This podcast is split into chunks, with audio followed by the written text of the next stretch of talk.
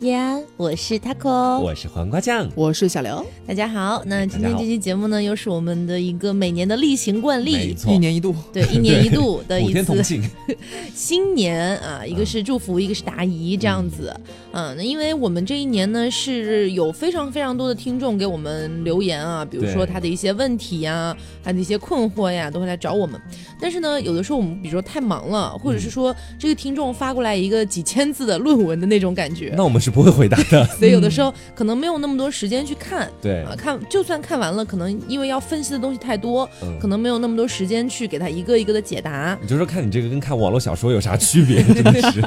对，所以也是建议之后大家可以详细一点来描述，但是尽量还是抓重点，嗯，来跟我们讲，这样比较方便我们理解。对对，那这期节目呢，就相当于是我们把也不能算这一年吧，就是这几个月以来精选的或者爆笑的一些问题，对，然后我们放到今天这期节目里面来，了跟大家一起共同探讨一下。嗯，那还有我们这期节目里面讲到的所有问题都是大家 OK 的，它可以被放在我们的节目上面去说的。同时呢，我们也会呃这个保护好每个人的个人隐私啊，不会透露你的任何个人信息。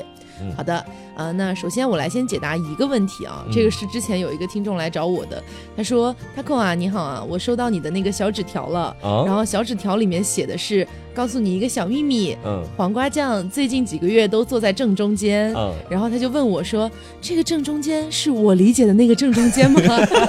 不是啦，所以是你俩在嗯的时候，我坐正中间吗？神经不是啊！我他俩在下棋吗？我们在说裁判还不是？我给大家解释一下，嗯啊，这个意思呢，就是说，因为我们有三个麦嘛，我们一般录制的这个录音棚是有三个麦的。那之前呢，啊，因为我就是我是女王，对，所以。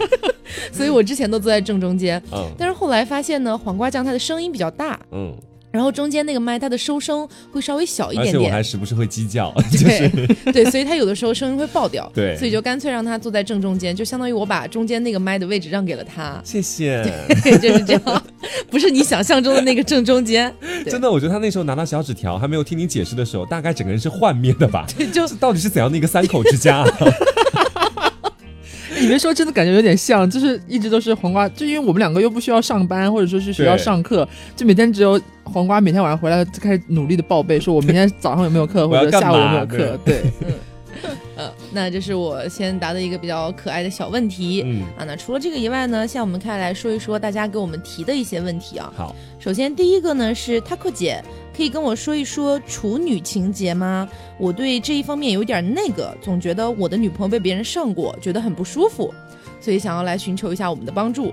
那首先哈，我是觉得这位男同学啊，他可以提出这个问题，可以呃向向我寻求帮助，我觉得他这个点就还不错，嗯。啊，不会像有一些男生一样，即使是有处女情节，就觉得那必须啊或怎么样，起起码他有这个心啊，希望能获得一些帮助。所以我们今天就来先聊一聊这个处女情节这一点啊，嗯。呃，首先我本人是没有的，甚至我有点非处情节，就是我会觉得呃跟我做的人最好不要是一点经验都没有的，对我也是这样子。是吧？谁就谁想要跟一张白纸一块儿去那个呀？我觉得真的不敢想象。就是可能在其他方面，一张白纸还挺好的，但是可能确实是我性经历稍微多了一些之后，我整个人就会开始觉得说，跟一张白纸去做那样的事情，除非他真的是我的初恋或者挚爱，不然我真的不会去跟他去啪啪啪这样。你希望他是浓墨重彩的？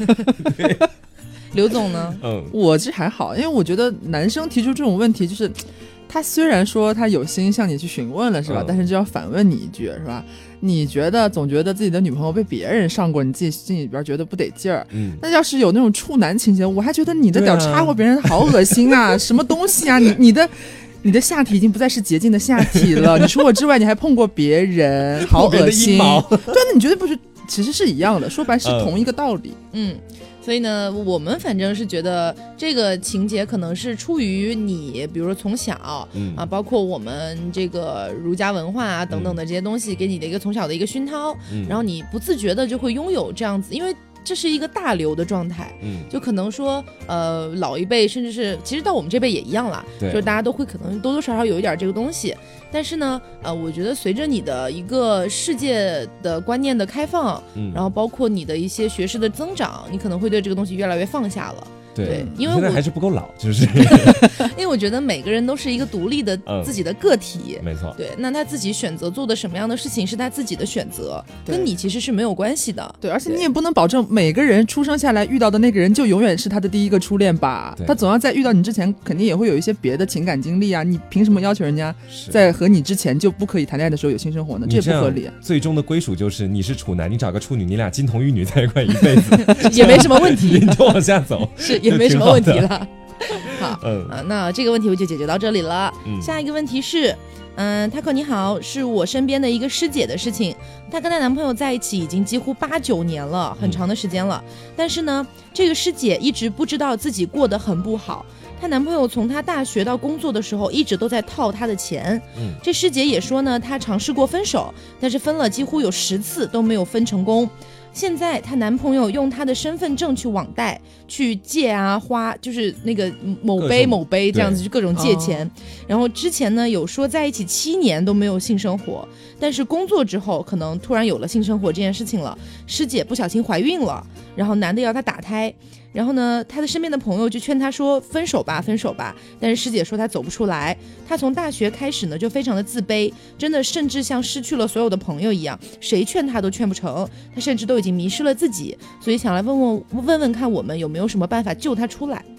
嗯，我觉得说这个其实通过他这个视角来讲这个事情，很明显的就可以看出来，这个女生可呃这个男生可能是在玩他的世界这样的一种感觉，嗯，因为他直接后来都工作了，然后怀孕了，然后让他把胎打掉，然后再看看这个女生曾经为他付出那么多，我觉得有点绝情哎，这个男人，听起来是不是有点像《小时代》里面的南湘？哎，有点。但是生活不是那种电影了。其实我觉得是这样的哈，嗯就是大部分的人可能会觉得自己的朋友如果出现这样的情况，多多少少都会想说我要把他救出来，嗯或者是我觉得我不能让他这样沉沦下去了。可是有的时候你们没有考虑到的一点是，他也有自己的情感生活。嗯，那呃，就像我们刚才说的，比如说南湘，你说南湘为什么永远不跟他那个叫什么席城分手、嗯啊？虽然那是小说哈，虽然那是小说，但是这也侧面反映了一件事情，就是有些人他就是沉在里面出不来的，你怎么劝他都出不来的，他撞死了南墙他也出不来的。对，就比如说我们上期节目讲到那个 PUA 的那个女生，她自己也知道，然后呃，她身边的朋友也知道，都在劝她，但是她不管怎么样，她就是离不开，这就是一种很，呃，我个人觉得稍微有那么一点点病态的事情。就你你知道你们俩的关系不是很好的，你知道你们俩的相处模式，包括你想要的，他给不了你，但是你就是出不来，你就觉得这样挺好的，没问题。嗯这个可能跟有一个事情有关啊，就是我们之前讲过的，你对于爱情的一个预设。那可能是这个女生，包括这一类的女生，她们从小的时候就对爱情有这样的预设，就是说白了，就是我希望有个渣男来把我骗得遍体鳞伤，我为他付出全部，就是那种感觉。但是他最后他一一定会爱我的，就就他有这样的一个期待。他已经把自己想好结局了，嗯其实，，更别提他们已经在一起八九年了。嗯八九年对于一个人来说，已经相当于是十分之一的一个生命了。对吧？很正常了，所以十分之一的一个生命都已经跟一个人绑定在一起了。你现在要他因为一些原因去分开的话，其实是非常难的。嗯除非这个男的做做出了，就是惊伤天大改变真的是这样子吗？对，或者是说他做出了非常伤天害理的事情，，那这个女生可能才会回头。而且我觉得这女生肯定要自己想清楚。说真的，你今天来问我们说啊，有什么解决办法可以解决？我们三个不见得去把那个女生拖到我们这边来教育一番，这些肯定不行。但是我觉得你作为朋友，出于这样的一个想法来寻求帮助，我觉得还不错。嗯，但是如果说真的要有什么解决办法的话，我建议那个女生自己慢慢去想清楚。如果是我的话，或者我觉得你有没有可能先去询问他？就是你光我们说旁观者清，有时候可能当事人也清，但是这个当事人他不一定清不清楚。嗯因为很多女生她在就像刚刚说，她可能谈了很多年很多年的跟一个人谈恋爱，然后然后中间发生一点七七八八的事情，然后就想分又分不掉，很多原因你知道是因为什么？他们到底走不出来，就是。女生，我觉得可能男生也有这种心理吧，很妙。就是当你在一个人身上倾注了这么多的心血和时间的时候，发生一个重大的问题，然后这时候说要离开，如果你真的离开了，你就觉得我荒废了我这么多年啊，你说的是那个沉没成本是吧？嗯，对，就会觉得说我好像在这件事情里面栽了一个巨大的坑，它会变成我一个黑历史，对在我人生上留下这个东西。但是我假如说我一直不放手，它搞不好就可以继续下去，那这个东西最后还是有结果的。他会觉得说我宁愿要一个结果，我不想要一个不好的历史存在我的人生当中。这是一个很其实是有点没有翻清楚到底是孰是孰非，或者说这个利弊关系，其实对自己是蛮有损害的。我觉得，嗯，其实这个东西很好理解啊，可能你们听起来会觉得不可理喻，但是说我说一个非常简单易懂的事情，就比如说你玩一开始无聊玩了一个网游，这网游其实也不是特别有意思，但一开始挺吸引你的，比如说里面有些坐骑啊、神宠啊什么的，好，你看到这些东西，你觉得哎挺漂亮的啊，反正也才一两块钱、六块钱，对吧？对，现在一般不都首充六块嘛？嗯，买了之后说，哎，这不错啊，充了，充了之后呢，过了一个星期啊，他可能是又出了一个什么活动，说啊，十二块钱你就可以再买一个什么什么，哎，十二块钱，反正我都充了六块了，我再充一个吧。这样长期以往，你玩这个游戏玩久了之后，你哪怕觉得这个游戏真的很无聊，真的没有什么意思，美工也很差，但你离不开它了。因为你充了那么多钱进去了，你会对你已经耗费进去了。对，很划不来。对，就是这样的一个道理。嗯所以，除非当你有一天就是自己想明白，然后痛定思痛，再去解决掉这段感情啊，套回感情嘛，就是去自己去结束这段感情之外，朋友去劝，我觉得是非常难达到的。嗯嗯，好的，那我们接下来说下一个问题。那我来说，我们我收到了一个问题哈，嗯他说的是不能够接受男朋友同居以后还打飞机怎么办？他甚至到了公司也会突然想，然后在厕所解决，他想一想就会觉得很崩溃。然后想问我们来怎么解决他这样子频繁的去自慰的这样的一种情况？黄瓜酱呃会有会有有遇到过吗？就上课上上突然不行了，然后去厕所里面打个哎，飞机。这个倒是真的没有，你们是不是想以为我会说真的有？其实我是觉得说，男人嘛，都会有那种时刻，有的时候就是可能会是在呃上课期间，可能会是在突然的聚会的一个中间段，突然间自己硬了，就是这种感觉。然后这个时候你又有一点点小小的性欲在那个里面，然后你又不知道怎么办。但大多数时候，我觉得绝大多数男生可能都会选择忍一下，忍一下，他过去了之后就好了。但是也不排除说会有这样子的一种男生，他可能会去直接去厕所里面去帮自己解决掉。但是我觉得考虑一下，就是 隐私的问题，但是如果被拍到或者怎么样会很麻烦。但是我觉得这个女生她困惑的最重要的点，应该不不是在她男朋友上上课的时候突然跑出去，是她呃去自慰，但是不选择跟我性生活吗？对对对对对，我觉得纠结的点应该在这个地方。，但她没有详细的去说有没有跟他性生活，可能是双管齐下这样子。对，我觉得性生活应该是有的，嗯但是呢，可能是她比较介意的是，哎，你你都已经跟我在一起了，我们俩都已经有性生活了，你为什么还要去自己解决？嗯，这个问题之前其实我们有探讨过，有一些男生也会来也会来问我说，嗯为什么女朋友更愿意自己自己自己安慰自己，嗯然后不愿意让男生跟她做这样？那其实我们之前也采访过一些我身边的朋友啊，包括我我们的一些听众啊，可能都探讨过这个问题，得出的结论真的就是自己更了解自己。比如说，我举个例子啊，比如说呃，啪啪啪这件事情，对于大部分人来说，它可能是一个呃很有情调的，或者说是两个人之间啊非常促进情感的一件事情。但是呢，自己安慰自己这件事情是属于我可以快速的对快速高效解，决掉我现在需要的这种东西而。且我知道自己的敏感点到底在哪里。对，就比如说，如果我要跟你做的话，哈，两小时。对，可能要花很长的时间，甚至还要去铺垫，还要去怎么样。对，但是我现在你就已经来了，我没有办法再花两三个小时的时间跟你去搞这件事情。嗯我只用五分钟，我就可以把自己解决掉。我为什么不选择这个呢？所以他的点可能在这个地方。对其实这个问题如果是在同性恋的群体里面，不太会容易出现了。就是说，我的前男友当时跟我在一起的时候，我俩如果想要去自慰了，就两个人一起自慰，这样子。喂着喂着，然后就喂到一起去了吧？自然解决所有问题，甚至于说到后来，大家都不太愿意去做那种性生活啪啪啪这样的事情了，因为男生跟男生之间的性生活那个卫生还蛮重要的嘛，所以说从前到后可能就会哦花时间很多时间，对，所以宁可两个人感觉那一下来了之后，哦，然后我突然举个手说啊，我去灌个肠了，举个手，就不行啊，所以可能两个人就会直接就是自慰掉这样子，嗯，对，所以我觉得这个女生不用太担心，除非你男朋友是根本不愿意跟你做了，嗯他只想要自己解决，除非是这种情况对，或者是平常真的自慰的频率有点太过高，你没有讲，这也有可能。嗯。嗯，所以我觉得不用太过担心啊。如果你觉得后续还有一些别的问题的话，可以继续来发给我们。嗯，对，我们来帮助你打电话给你男朋友，跟他跟进。然后我这边分享一个，嗯就是有一个听众来私信我说：“刘总你好，我结婚四年了，儿子三岁。因为当初结婚太仓促，算是闪婚吧。之前的女朋友结婚了，我一气之下就和现在的老婆结婚了。因为相处时间太短，彼此也都不了解。最主要的是我老婆还性冷淡，现在已经分居两年多了，想过想过离婚，但是请刘总帮忙分析一下，我是应该随心呢，还是责任当先呢？他说白了就是说。”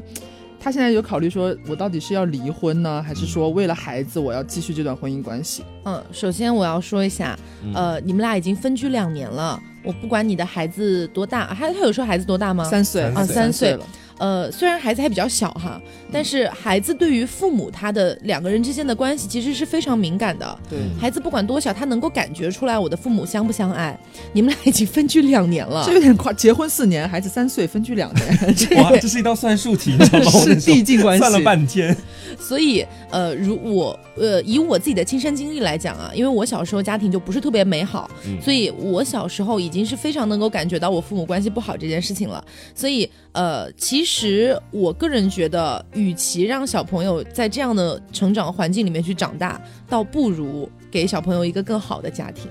对啊，别等你到时候你儿子十八岁了，然后分居十七年，这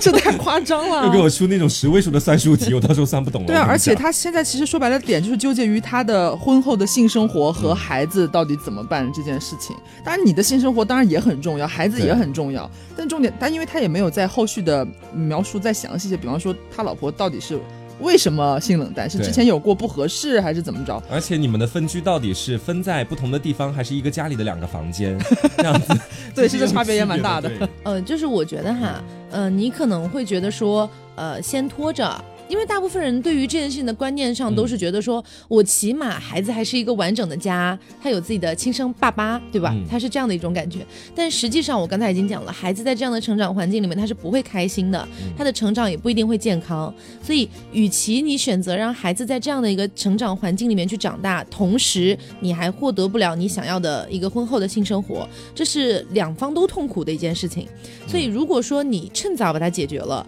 对于孩子也是好的，对于你自己也是好的，因为你不管你怎么拖，到最后都还是会分开的。你们俩现在的状态就是这样的，即使你们不分开，你们也是完全的名存实亡的一个关系，我觉得没有什么意义。而且我觉得到后来这个关系会越来越乱，因为两个人到现在才结婚四年，嗯，就算一下结婚四年，现在肯定不到三十岁。你如果五十岁结婚，那就当我什么都没说。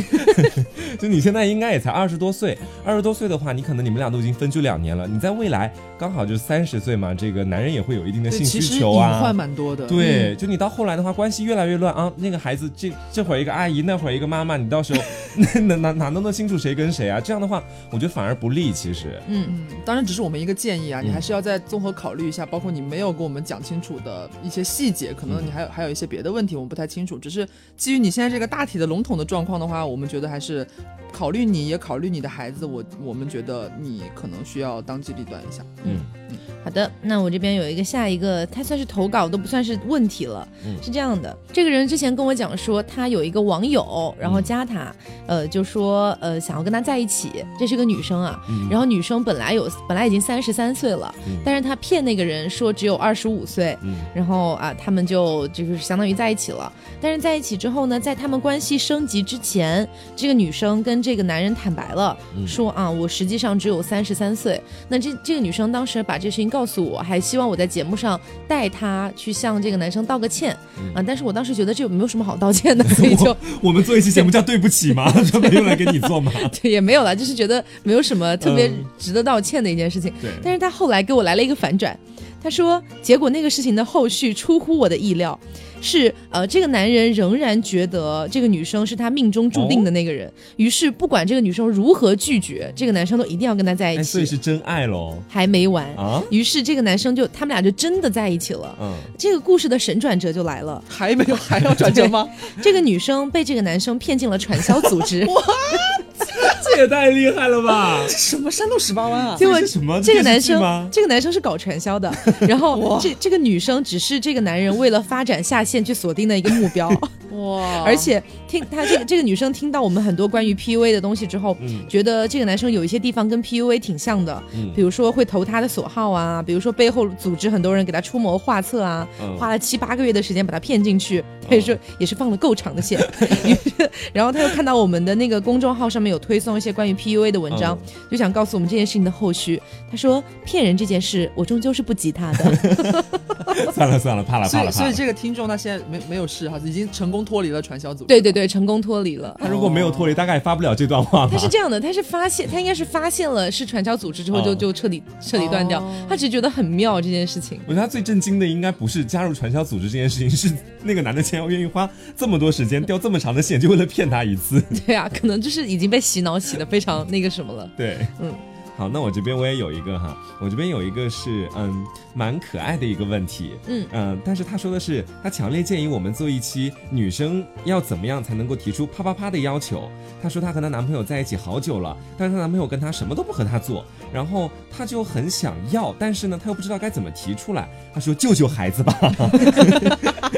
她说她感觉她男朋友快要出家了，这样子。呃呃，这个我们之前有聊过啊。呃，就是我之前也有一个同学，但那个时候是高中的时候，嗯我那同学呢，他就觉得，因为她是处女嘛，他就想说我很喜欢这个男生，非常想要把自己的第一次献给他。嗯然后关键是那个男生呢，他的一个有一个外号叫金刚，嗯就是、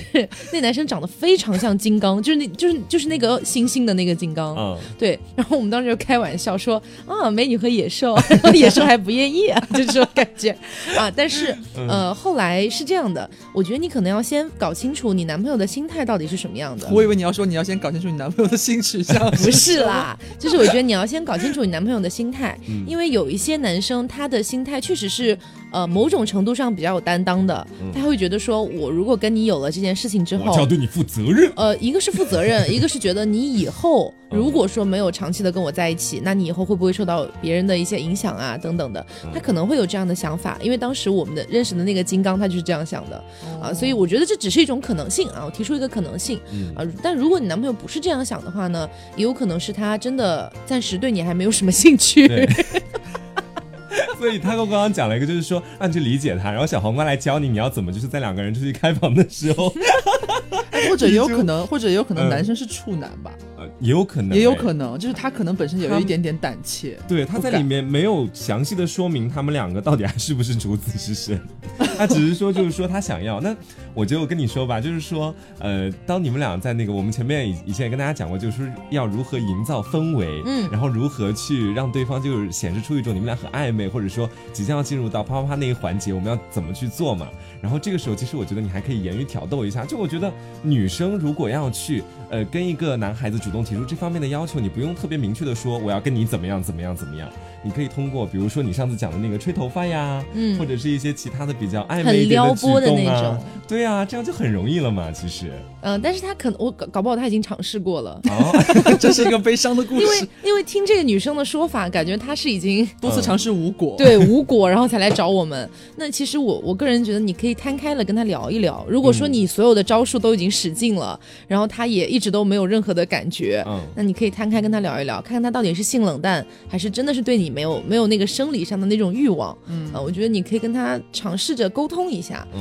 呃因为如果说你是真的什么招数都用遍了，那他依然不吃你这一套，我觉得就很奇怪啊。除非除除非是你这个招数用的太烂，啊，但我觉得应该不会，应该不会。对，所以跟他聊一聊，看看他到底是怎么想的，然后对症下药才行嘛。所以我觉得你跟他聊一聊，聊清楚之后再来找我们，我们再帮你出谋划策一下，这样会更好。嗯然后刚刚不提到一个可能性嘛，说这个男生搞不好是处男这件事情。嗯然后我这边就有一个跟处男处女相关的问题。哇哦，他是这么讲的，就是说我来问问题喽。男朋友和我都是第一次，然后呢，他第第一次就是他们两个第一次做的时候，那个男生就是来了两次。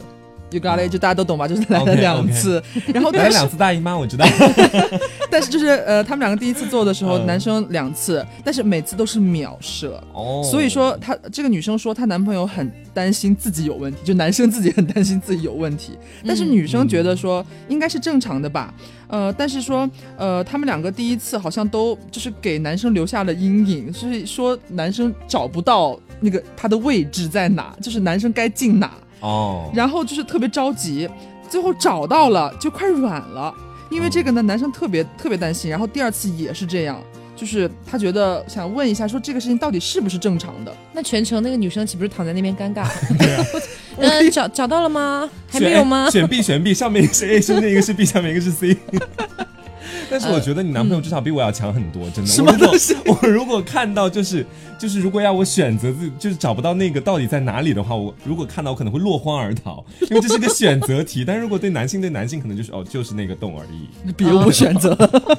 我特别讨厌选择。是这样的啊，我给你分析一下哦。就男朋友是处男嘛，对不对？这是一个先提条件。那男朋友是处男的话，就分为两种情况。一种情况呢是男生他真的没有太多的这个性性经验，嗯。我说的这个性经验不是说啪啪啪，可能说他连自慰都比较少，嗯这是一种可能性。那如果说他连自慰都比较少的情况下，他的敏感度就会非常高，就是说他本来对于女性的身体就有一点点这种好奇呀、等等的一个刺激的那种感觉。就像我们经常说的，没有见过猪跑，还呃没有吃过，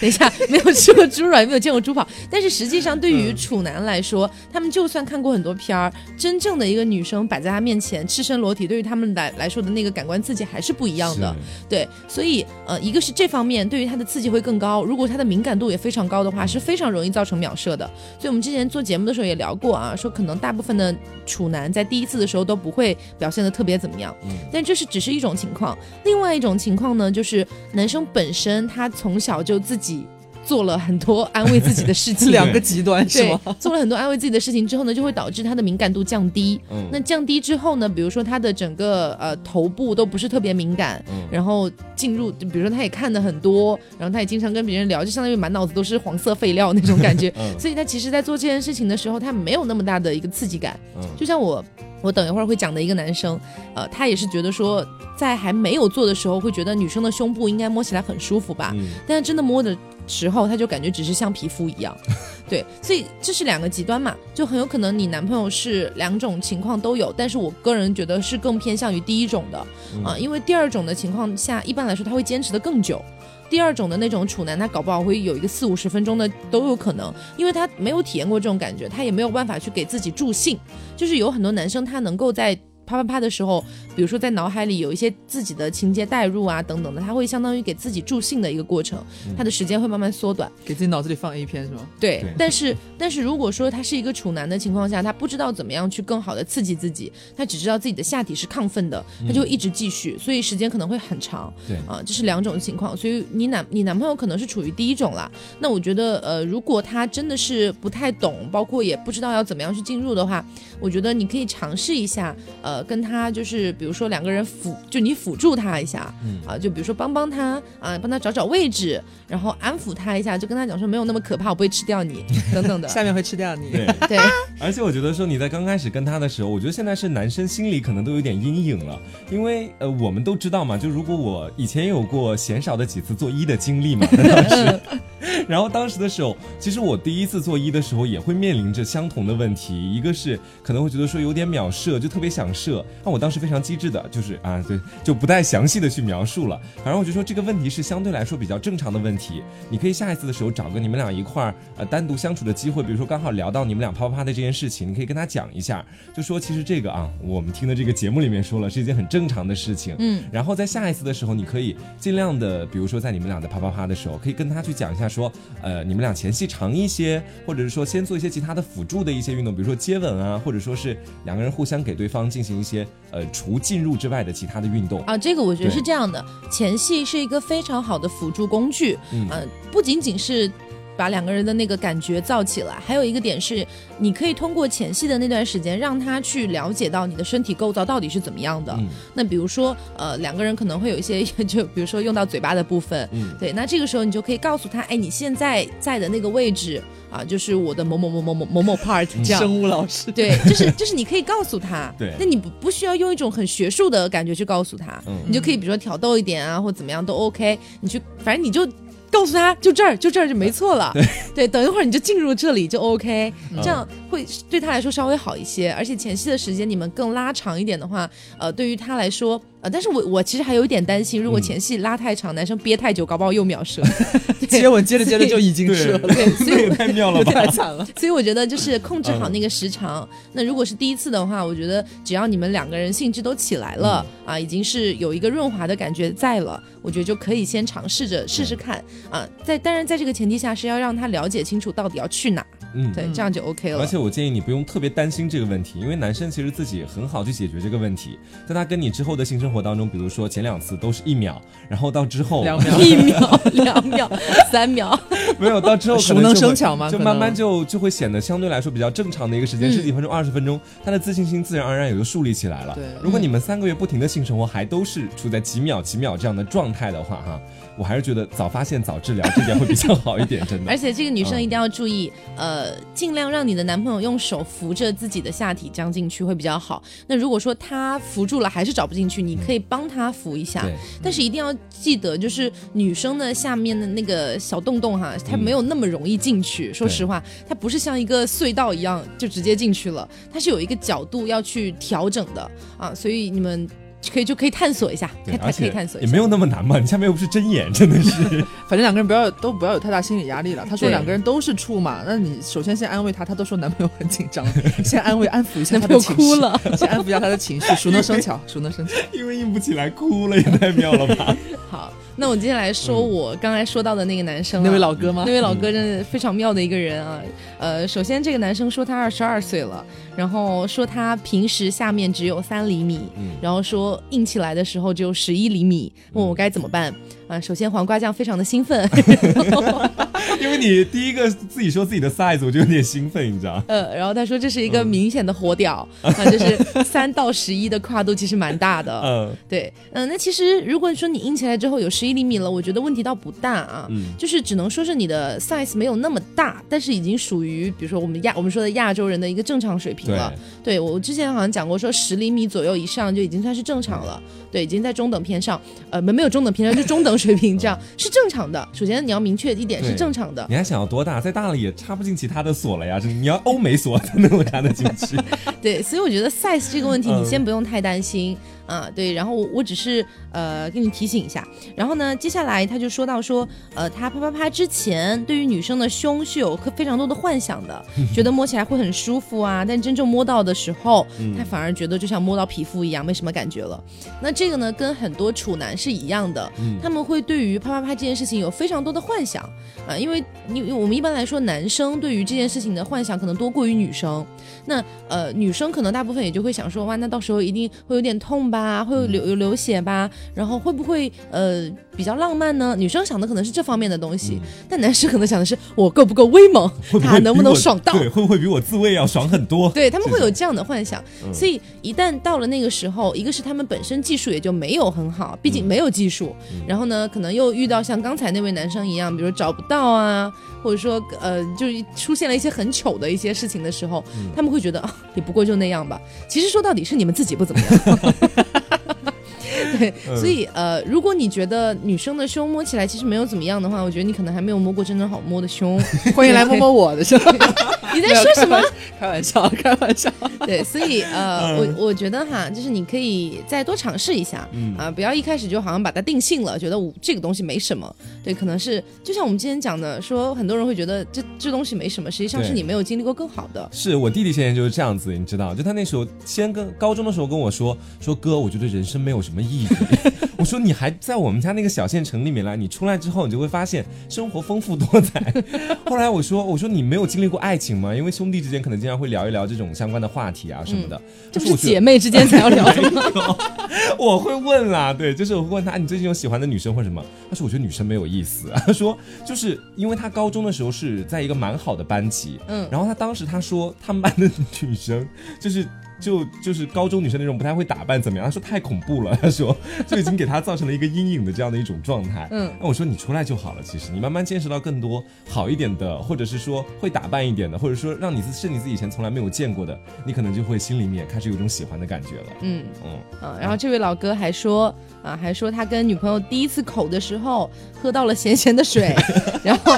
口了两下就不想继续口了。他说是不是我口错位置了，还是应该亲外面就好了呢？首先，我告诉你，咸咸的水没错，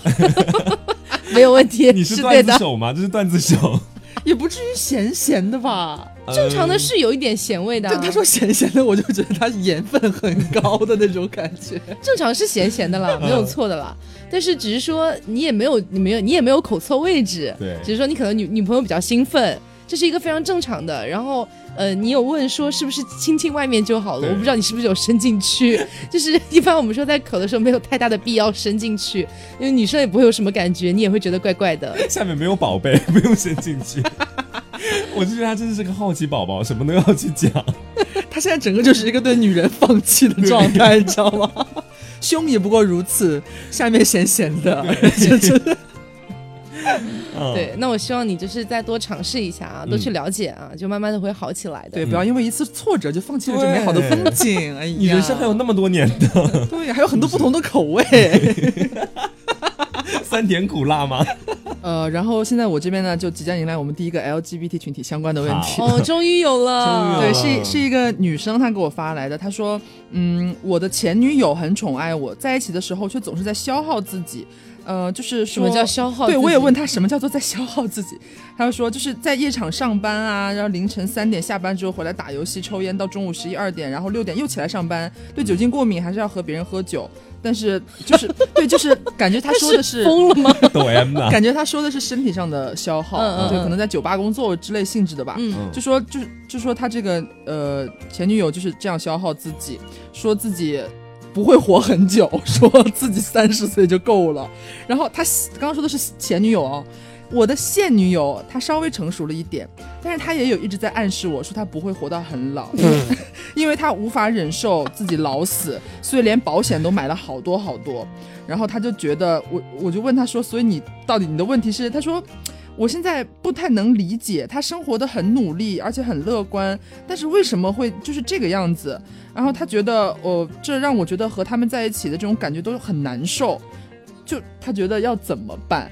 是不是年纪还比较小啊？我真的觉得，我我一定要去想一下，就是现在很多人其实都犯上了一种叫文艺病这样的一种病，就是你知道吗？就是很多人都会想哈，孩子就是说在年轻的时候卧轨不自杀，不是因为那这对这这种这种理论是我初中的时候非常非常爱的。然后说面朝大海，春暖花开，然后后来自杀，他会觉得这种自杀特别的幻灭，然后觉得自己活不了太久，然后这样会让别人觉得自己特别的很酷对，所以要把它讲出来这样子。但是但我觉得可能不是吧，因为就是呃，实际上真的要死的时候，不要死，不要死，救命但！是因为他他有讲嘛，就是首先他的女友是有工作了嘛，嗯起码不是未成年或者是是高中生这种感觉。然后嗯这个女生的心态也是比我想象的要好一些，因为我有问他说你有想过分手吗？就是以他现在的描述，我觉得就是他描述的他这些前女友的状态，应该会在无形当中影响我们这个听众的心情，嗯肯定会的嘛。嗯就是其我觉得其实不太好。然后你知道这位这位听众他非常可爱，你知道他怎么回我吗？他说没有哎，我没有想过要分手，我想要通过好好的改变他们这种想法，让他们被我照顾的无微不至，然后离不开我。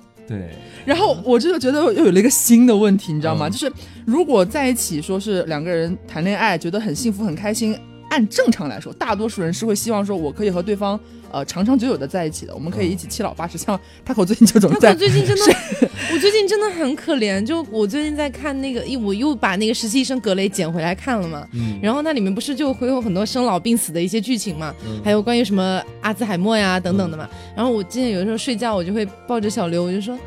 啊，我好想跟你一起，就是直接到八十岁，但是我又觉得到了八十岁，万一你得了老年痴呆怎么办？万一把我忘了怎么办？对，反正就是就是说正常的，就是大部分应该会觉得说两个人开心是想要更加长远的在一起的，嗯很少会有说我觉得我活不长，我就活到三十岁，我不想看到自己老或者怎么怎么样。对啊，他这其实是一句是一句情话，你改造一下嘛。原本我只想活到三四十岁，但是因为你的出现，我想活得更久一点。对，但是就是他的女友他的女友一直跟他暗示，就是他不要活那么久，这很诡异，你知道吗？然后我就我觉得就是说，呃，因为这个女生我刚刚有讲嘛，她说她并没有想要分手，她是现在有一种小小的。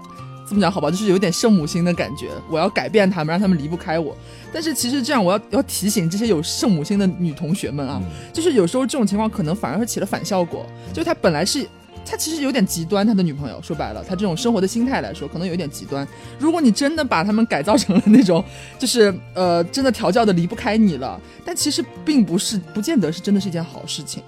懂我懂我意思吗？自己生活对就是他本来从另一个极端到完全离不开你，就是非你不可。假如说到时候你们真的有一些什么矛盾或者怎么样的，那他会不会有一些极端的行为出现？他不要离开你，嗯或者说他会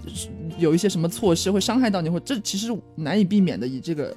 方式去分析的话，所以说我觉得，假如说如果遇到这种情况下的恋爱，你真的感觉到他们的这种不太积极向上的生活观念和情绪已经影响到你了，你觉得不能接受，那么首先你可以先去和他们聊一下，他们到底是怎么想的，嗯呃，你是否能够认同他们现在这种行为？如果你能认同的话，那我觉得，那你还可以在一起谈恋爱嘛，然后谈一谈。那如果觉得说你觉得听一听，觉得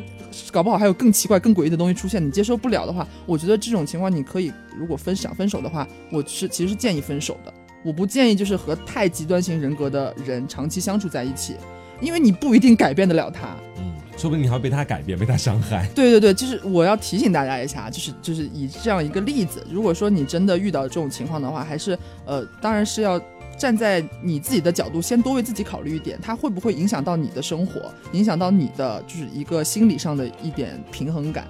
对，这是我想要告诉大家的。嗯，然后好，那我这边有一个女生啊，她有一个问题，然后这个问题里面的吐槽成分会比较多一点。她说啊，Taco 啊，是不是床上功夫很好的女生就会被人认为是不正经的？可是有一些基本常识就是男人应该了解的啊，并且做到的啊，这是他们应该做的啊。有的时候这些男生真的没有做到，还以为自己是什么神仙功夫，感觉什么情趣都没有。然后你教他吧，他又说你骚；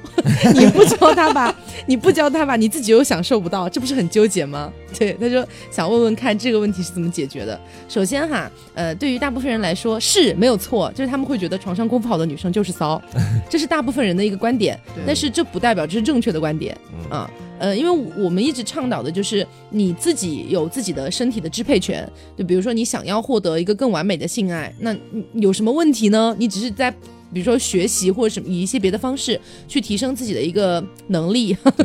我觉得是没有问题的。嗯、这首先是没有问题的。然后。嗯，你找的有些男生，他会觉得说，嗯、你你你教我怎么去啪啪啪是一件呃很不正经、很骚的事情，那就不要教他，你就不要从他身上享受就好啦你。穿好衣服就走，就大概是这样子。而且说白了，一般有这种心态和你讲的男生，他其实说白是一个自卑心理了。对，因为他没有你同等那么多的性经验，或者说是一些性上面的技巧。当你展现出来你很会，而他其实没有能够取悦你的方式的时候，他就他逃避的方式就是觉得你骚，你你你怎么知道那么多？你是不是怎么怎么怎么怎么样？嗯，这样所以我建议你找一个就是懂的，然后他本身技巧也还不错的，这样子不要找白纸是吗？五对 彩斑斓。就是这样你们会契合一点。这就是为什么我们有非处情节，你知道吗？嗯就像就其实你你去看一些什么美剧啊之类的，里面都会出现这种情况。其实处女情节可能只是说只在亚洲，或者说一些啊我们说一些稍微落后那么一点点的一些国家、嗯啊，比如他有自己的一些比较封建的东西，他才会这么觉得。那比如说你去看一些比较开放的西方国家等等的，那他们其实对于这件事情的态度是：你为什么到了二十七岁还是处女女啊？你是不是有什么问题？你为什么不尝试去经历一下呢？这是很美好的一件事情，这是他们的观点啊。只是我们我们不说这个观点对与否，我只是觉得我可能更倡导这样的一个观点。就你你如果愿意去把自己的那一份，就是比如说初夜去留到你自己结婚的地方，当然没有问题，这没有问题。但是如果你也不是这么想的，你只是一直觉得我不要，我觉得这是一件呃很很很那个什么的事情，我要做一个贞洁烈女，我觉得是没有必要的。对对，我觉得你明明可以在一个很好的时候去享受你应该享受的东西，为什么不去呢？当你出现了性需求的时候，你需要是直面它，而不是逃避它。对，而且有些人是真的贞洁烈女，有些人你不是啊，你其实没有很想做贞洁烈女啊，干嘛让舆论就是这样就很多人想？扮演贞洁烈女，你知道？对，嗯没有必要了，其实。嗯，还有一个问题呢，是 Taco 超级羞涩的想问你一个问题：嗯男朋友有包皮，然后每次三十分钟都不会出来，我就会觉得体力不支。他很少射，你说时间久了，他会不会觉得啪啪啪不太舒服，他就不喜欢做了？因为我不是男生，我又不懂，是不是只有射才会有性快感？辛苦你解答一下喽。呃，说真的啊，我觉得说，其实，在啪啪啪，在我为数不多的那几次当一的经历当中，因 为你们都是异性恋，你们给我这种问题，我也只能拿当一来跟你们讲，对不对？嗯嗯其实我会觉得说，真的会是在高潮的时候的快感是最强烈的。刚刚进去的时候，快感是强烈的，因为那样的话会很紧，你知道吗？就会有很强的包裹感。按中间不断的去抽插这样子的一个过程，其实快感相对来说是没有那么强烈，相反还会比较累的。哦，是这样的、哦。我个人的看法是这样子，因为我们每个人其实男生现在绝大多数都会自慰，你知道吗？就嗯自慰的话，大家其实对于呃你抽插的那个动作，其实和你自慰的那样的手部的一个动作以及丁丁的感觉其实是差不多的。所以说，男生其实追求的更多的是一个性高潮的快感，而不是说在抽插的过过程当中啊，会有怎么样多么强烈的快感出现。当然，也会有一部分的男生他们比较享受于过程，但是像我这样子的，我就比较享受的是高潮的这样的一种快感。嗯，因为这个跟男女生还不太一样嘛，嗯就是说白了是女生永远无法体验男生的那部分快感，男生对永远无法体验女生，所以我我没有办法站在一个女生的角度去告诉你她在抽插的时候是不是爽的。我们这边唯一一个男生还是为数不多做一的经验才能告诉你，你们进入他们进入的还不是同一个地方，你知道吗？但是我会觉得说，如果你们两个说三十分钟，然后男朋友有包皮，对吗？他对对是是这么说的，对吧？我会觉得说，如果是包皮可以退下来的那一种的话，其实快感是可以的，只要龟头部分露出就好了。但如果是包皮它完完全包裹住，处于包茎的那样的一种状态的话，它不断的这样的来回前后的抽插，其实可能会对它的那个造成一定的疼痛感。其实是因为我当时小的时候也有一点点的 你真的真的是宝藏。对，小时候会有一点点的包茎，但是我的那个经历是这样子：是我有一天晚上特别无聊，然后当时就尝试着把包皮往下拉拉，然后你就看到了。你的小黑痣吗？对，没有。黄瓜今天非常好笑，他坐在那边突然看着我说：“Taco，我想告诉你一件事情。”嗯我说：“怎么了？”因为当时我们正在聊到这些东西嘛，嗯我以为他要告诉我他得得了梅毒什么的，结果结果结果他告诉我说。我包皮翻下来，里面有一颗小黑痣，对他 红花铺垫了很久，这也太私密了吧？前我怎么怎么样，然后我弄下来，你知道我怎么样吗？我我那里有一颗小黑痣 我。要解释一下，你知道，就是在包皮内侧，不是不是那种媒婆痣的那种肉痣，就是一个小小的浅咖色，还不是黑色，没有人想很道炫酷的那种浅咖色的那个小点在那个地方。我当时我当时第一反应就是这也太私密了吧？不用了，大家好姐妹都给你讲一讲。然后说回到刚刚那个，就当天晚上之后把它扒下来之后，我会发现说原来它 是有龟头的。就我原本其实，在那个时候一直觉得说龟头部分就是藏在那个包皮里面的，嗯所以它是可以露出来，而且在性生活当中也可以露出来的。嗯，那然后你也没有详细的讲清楚，就是说到底是包茎还是说可以退下来的包皮？女生也没有那么懂吧？她只知道有包皮而已。你就看她有没有退下来。如果那个包皮没有退下来的话，它可能会有一定的撕扯疼痛感。如果它是可以退下来的，然后露出龟头来跟你进行性生活的话，那其实和普通的那样的一种没有包皮的是差不多的。嗯，然后呃，我想解答一下，就是说呃，这时长的问题。嗯你说这个每次都三十分钟，你会觉得体力不支，呃，可以理解，呃，因为我们正常来说，一般性生活的时间在十几分钟左右，其实是一个还比较好的时间了。比如说你你很有很多男生喜欢说啊，我一个小时啊，我一个半小时，其实你要真的做一个半小时，女生就会死了。对，所以呃，我觉得如果你觉得半个小时时间太长了啊，包括你男朋友可能也没有办法给自己加速的话，那我觉得你可以辅助他加速啊。这是一个什么点呢？就比如说你体力不支，你可以尝试别的方式嘛，比如说你用手或者你用嘴，这些都 OK。那除了这个以外呢，还有就是你可以给他增加一些别的刺激感啊，比如说你们可以玩一些小小的 play 啊，比如说你今天突然换了一个风格或等等的一些啊，比如说包括一些言语上的啊等等的这些小小的刺激叠加起来，男朋友时间可能会缩短啊，所以我觉得这个也可以尝试一下哦。说到加速，其实我还想到一个小妙招，嗯是我跟雀雀的姐妹私语、那时候。我跟雀雀私下经常会有聊天，然后那天聊到说，就是什么样的姿势可能会让呃作为一或者说男性的那一方，就是说他呃更能坚持的不久一些，就这样的话可以尽快结束，因为我们淋有的时候也很累的，你知道。然后他就说，呃，采用上位的方式，这样子的一种方式，其实对于男生来说刺激更大，同时也会更容易让他去进行高潮。哦，但这个这个可能是你们 gay 独有的而已吧。是这样子啊？对，因为男女之间的话，嗯女上位，你说的是女上吧？对，女上女上位的话，其实对于男生来说是一个放松休息的时候。哦嗯，因为这个时候可以男生不用动，呃、女生嗯自己动。对于男生来说，呃，反正反而更加叠自己的时间。对，反正哦反正我身边的男生都是靠这个姿势去延长时间的。女生过了两星期，然后又是 taco，我上次昏过去了。所以我不太建议。他给我上次我们打了幺二零，你知道吗？都是听的小黄瓜。小黄瓜害我害得好惨，所以我我不太建议用这个方式去做。一次就两个小时，太吓人了。但是他这一个点呢，也可以利用起来。比如说，你可以问一问你的男朋友，比如说你们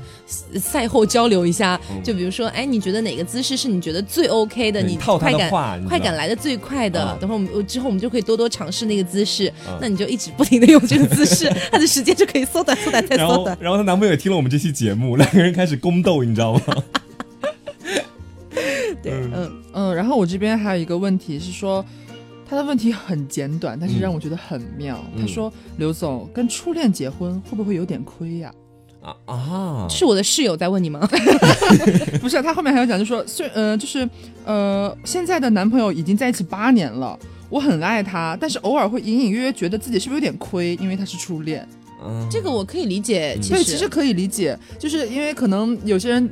大部分人应该是没有这么长的就初恋到现在可以一直坚持下来，要八年这样。嗯所以说就是我们有点站在局外人的角度，你可能有点身在福中不知福了。这其实也是从另一个角度来看，是一种别样的幸福，你其实是赚到的，就而且你不需要。对，我觉得他问这个问题，他是不可能分手的，他就是问的爽他是一下，不是就是来秀恩爱的呀？我是来爽一下。对，就是因为因为从某一个方面来讲，他也没有必要再去经历那些不正确的，或者说是伤害他的一些不好情况的一些恋爱，他直接就找到了对的人，嗯可以直接就是。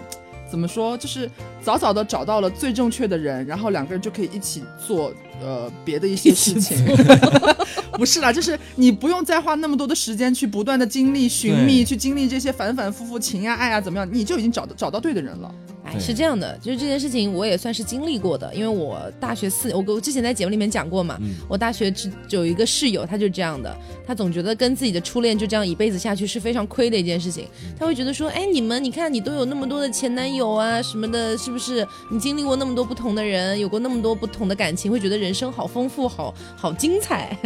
他 会有这样的人才，他会有这样的感觉。啊。其实这个从心理上来说是可以理解的，嗯、因为如果说我放在我自己的话，我也会觉得哪里好像有点亏的感觉。但实际上，作为过来人，告诉你，你会，我告诉你，这是一件非常幸福的事情，呃，包括我也这样跟我的那个大学室友说过，可是他依然还是不能理解。嗯、其实我觉得这就是一个，呃，你人生中做出了不同的选择，然后在不同的选择的时间节点上，你回过头去看对方现在的一个生活状态，相当于你们俩走出了两条支线，你去看对方的，你都会觉得羡慕，这是很正常的而。且这两种没有高低之分，你也不用去羡慕或者干嘛。对，其实你没有必要去羡慕说，哎呀，他们都好精彩，他们都好怎么样。其实对方也会羡慕你说，哇，他好幸福，找到一个人就可以长久到现在。嗯其实某种程度上来说，他们是一样的。所以，呃，如果说你现在这个男朋友对你也很好，你们在一起这么久时间了，然后两个人都 O 非常 OK，已经到了谈婚论嫁的节这个一个一个时间节点了，我觉得你没有必要。嗯也没有立场去，因为好像别人、你身边的朋友都经历了很多，所以你要再去经历一些，再再怎么样？我觉得这这是没有必要的一件事情。你和你的朋友是不一样的人，你的男朋友和人家的男朋友也不是一样的人。对，这就是你当初在做那个决定，在选择跟你的初恋在一起的时候，你就已经跟别人走上了不同的一条路。当然，我站在我们的角度，我会觉得你这条路走的是非常幸福、非常美满的。但只是说你自己心里面可能会觉得我我的人生为什么不像别人一样不啦不啦不啦？但是其实每一个人对于别人的人生都会有这种感觉。所以没有必要去纠结在这件事情上面，只要你确信了你们现在是 OK 的，是美满的，是幸福的，然后你们你也愿意嫁给他，你们的婚姻你觉得也是有憧憬的，我觉得就没有必要再去考虑这件事情了。对，而且你初恋八年到现在还一直是你很爱他，两个人很相爱的一个状态，知足吧。我们这儿还有很多母搜来提问，不知道要怎么恋爱呢，我老天爷呀！我说真的，就是确实我我知道他发这个东西，其实可能有一部分原因是想要让我们去表达一种羡慕，你知道吗？你得到了，你现在，但是也没有得到我刚刚说的，每个人的人生都是不一样的。强行拉回来，其实我是觉得说，真的，你现在可能会是，我不知道你多大年纪啊，可能会比我大很多，但是我还是很羡慕你。如果你到了四十岁的时候，或者也不一定啊，呃十岁也不一定十岁初恋，现在才十八岁。就如果你再老一些，或者说是你们俩都成熟，身边的人都稳定的时候，大家到时候都结婚了，你跟你的朋友才是最被说，羡慕的。对，你说我是初恋走到今天的，到时候所有人都会羡慕你的，真的。嗯，对，而且我们刚刚提到母搜嘛，因为我我们今天就收收到好多母搜蚕宝贝的来信，你知道吗？母搜蚕宝贝是什么意思？就是母搜很悲惨的宝贝们，我以为是母搜蚕宝贝，我以为是蚕宝对，宝我，以为是母不是啦 啊，不重要不重要，反正就是有好几个嗯。就是听众都来问我，我不知道你们那边有没有收到，就是说已经不知道要怎么去谈恋爱了。当然就是我，因为你们真的发来太多就是母搜问题了，我就不一个一个念了。就是大体来说，他们都是一个通病，就是在没有人是表示好感的时候，会觉得自己好空虚，好想谈恋爱。但是真的有对自己有好感的人来主，甚至是主动来和自己示好了，自己甚至会想说，我现在马上把我的缺点罗列出来告诉你，让好像有点让对方知难而退的感觉，然后就把对方劝退了。没有想到，这就是铁铁本人啊。对啊就是是铁铁来跟你提问的吧？不是啦，就这个铁铁开了八个小号来问，对，就是有。都是他是吗？要保证自己的问题被选中。对，反正就是针对这个母搜的问题啊，就是我们其实因为我们都不是母搜啦，就是但是只能说身边有这样的母搜朋友，比方说铁铁哦，多的不得了嘞。对，就真的我们眼看着觉得说，他其实就是自己拒绝了很多机会，就是你自己也心里边也清楚，你把别人劝退了。啊，人我我家其实对你有好感啊，我再我再给听众解释一下，因为不停的会有很多人来问我母搜是什么意思，我再强调一下母搜的意思，就是母胎 solo，就是从打打出生娘胎里出来都没有谈过。恋爱，嗯对对，就是大家会觉得说啊，母搜好惨，他们自己也觉得自己好惨，但是同时又想要拥有恋爱，但是真的来人对他示好，想要和你谈恋爱的时候，你又拒绝人家，这是一个非常自相矛盾的心理。对，其实我们也发现母搜确实是很大的一个问题，现在在我们的身边。嗯对而且他跟优不优秀其实并不挂钩，不挂钩一点儿都非常不挂钩优秀的人，比如说铁铁，对啊，又漂亮又优秀，但就母搜啊。你干嘛笑成这样？没有，我觉得我现在像一只舔狗，你知道吗？是是这样的，其实我之前身边有太多太多母搜了，嗯、然后呃，对于对于他们来说，我就像是一个情感的圣人那种感觉，就有什么问题都可以来问我，因为他们什么都不知道，所以嗯、之前我也帮他们解决过一些问题，包括呃铁铁之前我也帮他解决过一些问题，但是我也有问过他们啊，我说比如说这个人不是挺好的吗？怎么就不跟他在一起呢？人家不是也挺对你有意思的吗？他们就会觉得说。哎呀，有有有些情况下是觉得哪里不对啊，有些情况下是觉得我要是跟他在一起了，我我都不知道要怎么去跟他谈恋爱，他不知道，他不知道谈恋爱是应该是一个什么样的状态，他不知道在一起之后他要怎么样去跟别人相处，他甚至连在微信上怎么跟人家聊天他都不知道。所以，就我我我当时有做过一期节目嘛，我已经忘了那期节目是哪一期了，里面就有讲到说这种情况，我觉得是挺恐怖的，我我没有办法想象，呃，但是。因为我身边出现了太多这样的人，所以我也能感受到他们的那种惶恐。就是他，他知道自己也应该谈恋爱了，他也知道这个人不错，但是就是不行。他不知道他要怎么办。他他说我一定要谈恋爱，然后下一步做的就是劝退，这对 于？对这对于他们来说，就好像，嗯就我给你举个例子啊，举个可能不太恰当的例子，就可能说他像是一条鱼，嗯他很想要到陆地上来看一看，但是他不知道要怎么办，他觉得自己上了陆地就会死那种感觉，所以他就一直在扑腾水，扑腾水，扑腾水，结果再掉回水里。结果搞不好他其实是个两栖动物。对，就是这种感觉。你就是青蛙，我把自己当成鱼吗？对，就是有这种感觉，所以我当时就跟他讲说，你正常做自己就好了呀，嗯你就正常的跟他聊天就够就可以了呀，你最多再多一点这种聊天聊天的时候的小套路呀，比如说 两句土味情话呀什么的，他就会觉得。啊，这样不够吧？就这样就可以了吗？不是应该很对很难很怎么样？他会把它我觉得想象的非常夸张。对，这是一个通病，就正因为他们到现在都没有获得过一段爱情这样的经历，他们反而会把爱情不断的夸大化和神圣觉得很难觉得这是一件非常有仪式感的事情。嗯说的每一句微信里面的聊天记录都是结婚时候的诗词，所以不能够有任何的怠慢，你知道？嗯，所以之前铁铁有经历过一个，他当时喜欢的一个男生嘛，那个男生非常优秀，然后呢，他也非常喜欢那个男生啊，他就哎呀挖空心思呀，怎么办呀？天天问我们，哎呀，这这句话我要怎么回，那句话我要怎么回？其实，在我们看来都是非常正常的聊天内容，他就会觉得他是不是在暗示我什么？所以，呃，我们给母搜的这些同学们的一个建议就是，你真的得有一次。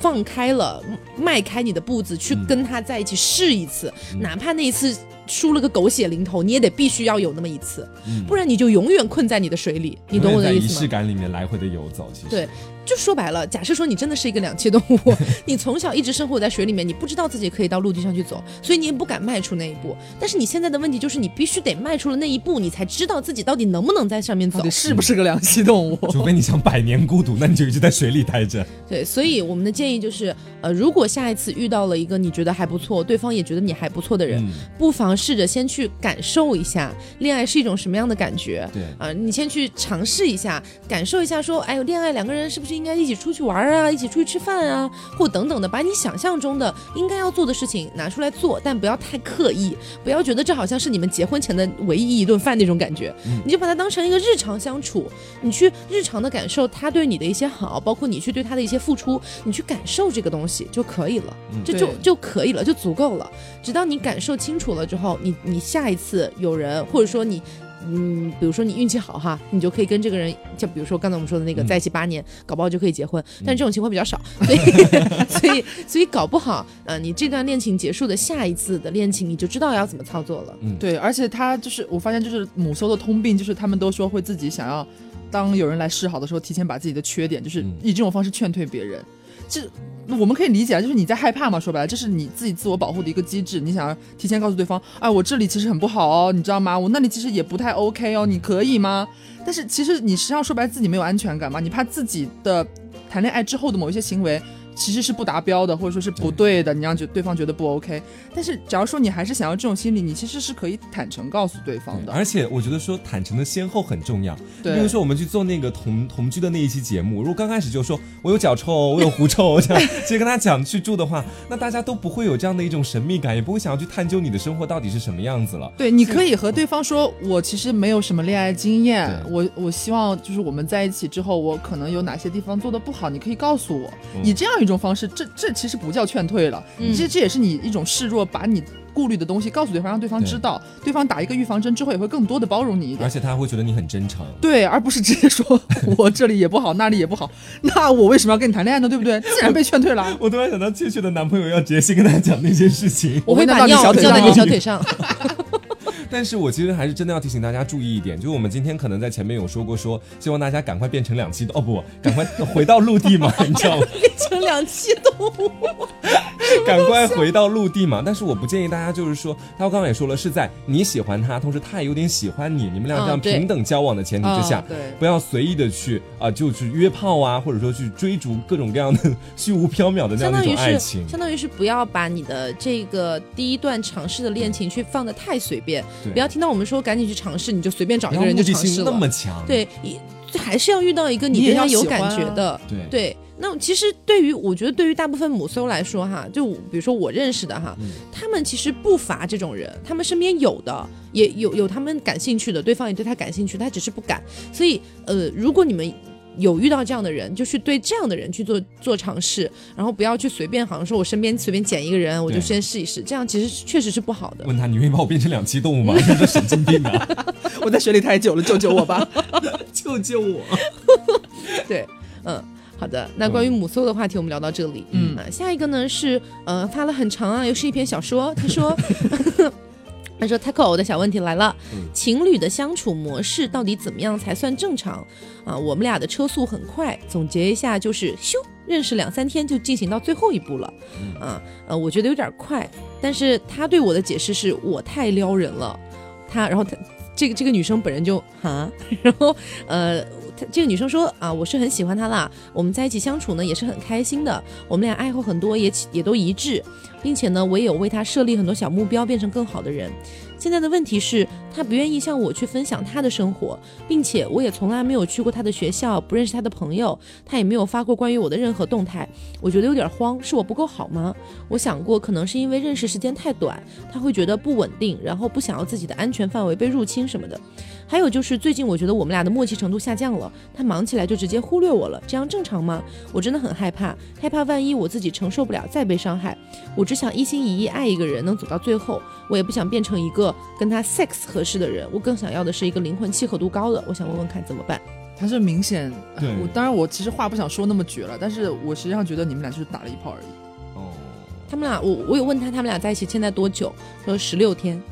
对啊，这这其实，在在我看来，当然可能也只是我的个人看法而已。在我看来，其实是蛮明显的了。就是确实，他那个男生说的也没错，你很撩，所以两三天就和你做到最后一步了。最好的借口。对，但是结束了之后，对吧？就是你可能也，他也其实没有提到他的表达里边也没有提到什么男女朋友，对吧？其实可能也没有明确的确立关系。他们是确立了的，嗯，是确立了的。对对对，OK，确立了之后，但是却。之后就是对你有点不冷不热了吧？说白了是找他的话也没有那么主动的在回应，甚至说是也从来没有向你展示过他的什么呃他的朋友交交友圈呀，或者是也从来不发任何和你相关的动态啊之类不啦不啦不啦的。其实我觉得是不能说那么绝吧，真的是打了一炮，但是其实是有迹可循的，只是很明显的是他确实其实没有你想象的那么喜欢你。嗯。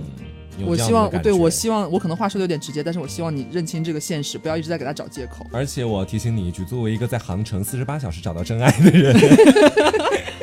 我会觉得说，其实这种短暂一步到位的这样的一种感情，有的时候可能并不是一句撩人就可以解释的那么简单，很有可能是你们俩在那个时候刚好是情意相投，同时又都有一点想要去进行性方面活动，然后两个人刚好情投意合，然后之后就做了这样的一件事情，然后两个人都要给这个事情找一个答案，那就是在一起了，或者是你很喜欢他，然后你主动的去追求，去跟他在一起这样子。但是我反而会觉得说太快了反而不好，慢慢来反而会比较快这样子。我我现在我的一个想法倒是跟刘总有点不太一样哦，嗯因为我是我站的角度是他们俩才在一起十六天，嗯嗯、因为对于我来说，可能呃比较成熟一点点的做法哈，就算是两个人已经有了一些亲密亲密的一些行为了，但是我们俩才在一起十六天，如果我跟一个人在一起十六天，我也不会发任何朋友圈，我也不会告诉天下我跟这个人在一起了，因为在一起时间太短了。但是我的点是觉得说他这些 OK，那我们这些撇开不谈，他在就是他自己有讲说，但是之后和他的默契程度也很低了，就是互动就是频率骤然下降，这其实我觉得是多少有一点问题的，他可能需要注意一下，或者说他那个跟你的投稿里面也有讲嘛，就是他已经在有一些什么小目标。长啊短的这些，嗯会不会他其实嗯，也不能说他用力过猛，就是他的那个频率没有和对方的那个频率搭上，他可能一下子把自己预设的太紧了，就已经想要走完一生了，就已经想要我觉得。有这种可能，就两个人一个步伐太快，一个还没有跟上，反而会有点害怕那个步伐走得比较快的那个人。嗯，或者你就再等一等，我觉得就是也不要逼太紧，对，逼不要太紧，对，这样。嗯，然后我这边还有差不多算是最后一个类型的问题吧，因为就是这个里边也有蛮多人问差不多类似感觉的东西，就是总结起来就是不喜欢为什么不分手？有大概有三四个人吧，他们都是遇到了类似于说，呃，很喜欢他，然后但是他就怎么怎么样，但是就一直拖着，然后也不说分手，或者是另外的反过来，呃，我和这个男生在一起了，然后但是他已经有女朋友了，然后跟我分手了之后，还对我就是有语言上啊，或者是就是就是藕断丝连那种感觉，你知道吗？还动不动的找你怎么样？但是他也不和他的女朋友分手，但是他却说他喜欢我，怎么怎么样？就是这种为什么不喜欢却不分手这种感觉的问题，你们两个有什么看法吗？其实我有这方面的经历，而且我做的是那一个我不太喜欢他之后，我也不想跟他提分手的那个啊，人。你就是当事人，我是有这方面经历的，对。但是我其实我发，我就讲一下我对他的看法，啊不一定是说每个人都一定要是说，呃，跟我一样的看法，我只说一下我对他的一个想法。其实我会觉得说，像我这样子的一种人，我可能会觉得说，我从原本的一段两个人的关系里面，如果我打造了足够长的时间，比如说四十八个小时到两个月不等，就是说我倾尽了很多的心血进去之后，而当我发现到最后我们俩并不是合适的人，但在今天我已经倾注了很多心血进去之后，我不太想从两个人的状态当中立马脱身走出来，我需要一个缓慢的走出来的一个时期，而在这个时期当中，我不太适合去直面分手，所以在那样的一个时期当中，我可能会跟他保持着不冷不淡的关系，啊慢慢但是淡掉对我我我我的最终结果是慢慢淡掉，而不是说我们俩就一直这么继续下去这样子。哦对我需要一个适应期。我对这个问题没有什么看法的原因是，我觉得两个人在一起本来就不一定是都很喜欢的，就是有一些人就是会觉得说啊，你追我追的蛮勤的，那我先跟你试试看喽。嗯，他他并不一定是非得就是很爱你，然后呃很喜欢你，呃如果不喜欢你了就要跟你分开。我觉得这对于我来说哈，就我仅仅是我自己的观点，我会觉得这样的想法挺幼稚的。就是好像说觉得他已经不喜欢了，为什么不跟我提分手？因为他本来从一开始就没有很喜欢你啊、而且重点是你已经发现这个问题了，对你已经知道他不喜欢你，为什么不会提提分手？什么你为对啊，你为什么不提分手呢？我我刚才我刚才听刘总讲，我就越听越困惑。我在想，这是这这是什么问题？你直接提分手不就好了吗？我觉得这个这个对吧？你你就比如说，呃都，已经 气到语我没有气，我没有气，我只是觉得 这个问题在我这里，甚至它都不算是一个问题，嗯它只能说是。你们俩，比如说你在人生慢慢的过程当中，你去不断的跟别人进行尝试，跟别人谈恋爱什么的，你不能保证你遇到的每一个人他都喜欢你啊，不，你也不能保证说他一开始喜欢你，到最后也喜欢你啊。所以他一旦不喜欢你了，他可能没有那么快的直接抽身走出来，或者说他可能只是觉得两个人在一起的状态还不错，就像刚刚小黄瓜讲的，所以他不一定会不一不一定是每一个人不喜欢你了就会跟你提分手，你懂我这个意思吗？所以。你要是已经感觉到了，然后你觉得也没有什么下去的必要了，那你就分手就好了呀，对对吧？嗯，然后这边还有一个，就是我们我觉得算我在这边榜上就是排到第二位的，那你放到现在才讲，哎，就是明显脑脑子没有没有转清楚这种感觉。嗯就是他说，嗯，前一段时间他有一个特别喜欢的男生，一直把他当朋友，两个人就是属于那种友达以上恋人未满那种感觉。嗯但是呃，也有也有牵手，甚至还有接吻。但是后来呢，呃，那个男生就找了女朋友了。他的那个找到的女朋友就以就我们之前节目讲过的那种，呃，我要删掉你微信里边所有异性的那个联系方式，就全部都删掉了，等于这个女生也被那个男生删掉了嘛，就。嗯但是后来呢，呃，前一阵子他和朋友喝酒，这个男生又把这个女生加回来了。然后就还和他的室友们说，你们要好好照顾她。然后最近也总是在联系他。嗯他说我要怎么和这个男生讲呢？啊，对啊，这让我觉得，如果你喜欢他，你就让他和那个女生分手，再来和你说这些有的没的，否则就不让他多放这些屁话。真的很讨厌这种男生。男人中的绿茶婊吗？对啊就很恶心啊这个就我觉得这这种这种问题，就我觉得女生就是她其实心里边搞搞不好也清楚，她其实问这个问题，说明她肯定还是有一些喜欢那个男生的。她不知道要是啊，我我是应该接受他这种不断的和我拉近关系的这种举动呢，还是我应该怎么样？你当然应该说清楚啊。首先，我们不要当小三，好吧？他现在是有女朋友的，如果你很喜欢他，想要和他有一段恋爱关系的话，要跟他说清楚，你现在是有女朋友吧？那你要怎么处理这个问题？你是要分手和我在一起吗？如果你也没有打算要分手的话，那我希望你和我保持一定的距离，我也不希望我们之间有什么互动，然后又被人诟病说怎么怎么样，我不想让你毁掉我立了这么多年的牌坊。对反正就这种感觉了。但是如果你也不喜欢他的话，你对他这个行为也有那么一点反感，这直接拒绝他就好了。嗯，好，那我们今天也是聊了非常非常多的问题啊，嗯聊了一个多小时啊，那呃也是希望呢大家在新的一年里面可以开开心心，嗯啊，然后呃如果有别的问题的话可以继续问我们，但是我希望是稍微正常一点的问题，对，有一些其实自己就可以解决掉的问题就可以不用再来问我们了，嗯，对对对，啊、那呃也是祝大家新年快乐新年快乐！啊，新年快乐，那本期节目差不多就到这里喽，嗯我是 taco，我是黄瓜酱，我是小刘，别着急，慢慢来，拜拜拜拜拜